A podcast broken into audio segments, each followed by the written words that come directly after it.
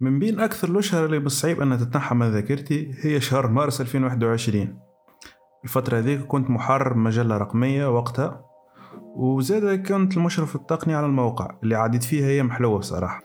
من بين مهامي وقتها هي ضمان اللي ما يصير حتى إشكال تقني يخلي الموقع مش متاح للعموم. يعني بلغة أسهل كي تجي تحل www.siteweb.tn ولا .com تلقاه موجود.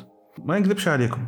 تبعت كافة تحديثات PHP اول باول مع MySQL وغيره باش نضمن عدم وجود ثغرات من غير ما نغفل على الجوانب التقنية الأخرى كيف النسخ الاحتياطية. لكن هنا كانت غلطتي اللي مستحيل أن نكررها على خاطر أغلب النسخ الاحتياطية كانت من إدارة شركة الاستضافة اللي بدورها كانت تخزن فيها في نفس مركز البيانات. أي نعم الحاصل. ما نطولش عليكم. نهار واحد بلوتو 11 مارس 2021 جيت نطل نلقى sites web الكل offline. بما في ذلك المدونة المنتدى وغيره من المواقع التابعة لنفس المجال. صراحة كانت صدمة كبيرة ما عرفتش شنو نعم بالضبط. قلت خلينا نسأل معارفي اللي يستعملوا في نفس الاستضافة الغريب وقتها اللي كلهم أكدوا لي نفس المعلومة. ربثت ما نكذبش عليكم حليت تطبيق الأخبار اللي نستعمل فيه وكانت المفاجأة. ولا تنجم تقول الصدمه حريقة في مركز بيانات شركة أو في هاش بمدينه الفرنسيه وتعطل الاف المواقع والخدمات في فرنسا والعالم بالطبيعة في تونس.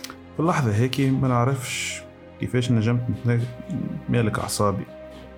وبعد ما فكرت أه لقيت اللي أحسن حاجة إني نعمل download ولا مش حكاية download أه حكاية اللي باش نعمل upload للمحتويات الموقع.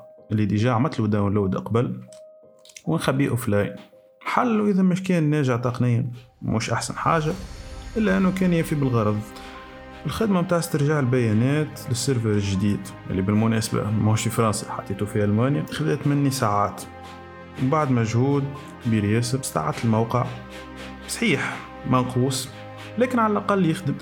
بداية من النهار هذاك تأكدت من أهمية النسخ الاحتياطي ال backup اللي لازم أي موقع أو خدمة تكون مؤمنة في الحالات اللي كيف هذه مع اختلاف المسميات التقنية.